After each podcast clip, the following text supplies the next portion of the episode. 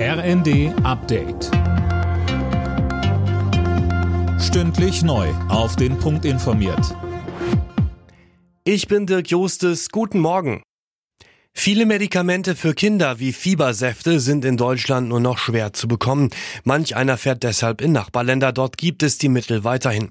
Gesundheitsminister Lauterbach will deshalb die Preisregeln ändern. Dazu sagte er im Ersten: Wir haben in Deutschland ein System, wo die Preise für Arzneimittel, die kein Patent mehr haben, sehr niedrig sind. Und dafür lohnt es sich oft nicht zu produzieren.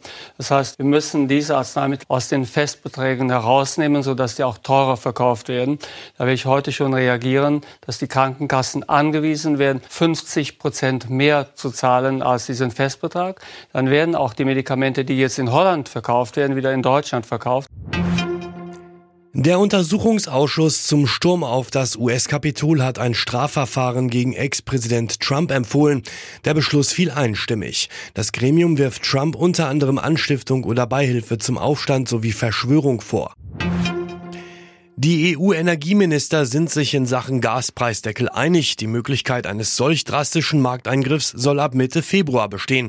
Mehr von Tim Britztrupp. Im Prinzip ist das Ganze eine Preisobergrenze. Mehr als hundertachtzig Euro pro Megawattstunde sollen nicht für Gas gezahlt werden. Zum Höhepunkt der Krise lag der Preis bei über dreihundert Euro. Über die Maßnahme haben die E U-Partner seit Monaten gestritten. Unter anderem Deutschland ist dagegen. Die Bundesregierung befürchtet, dass am Ende weniger Gas in der E U ankommt, weil die Lieferanten es zu einem besseren Preis nach Asien verkaufen.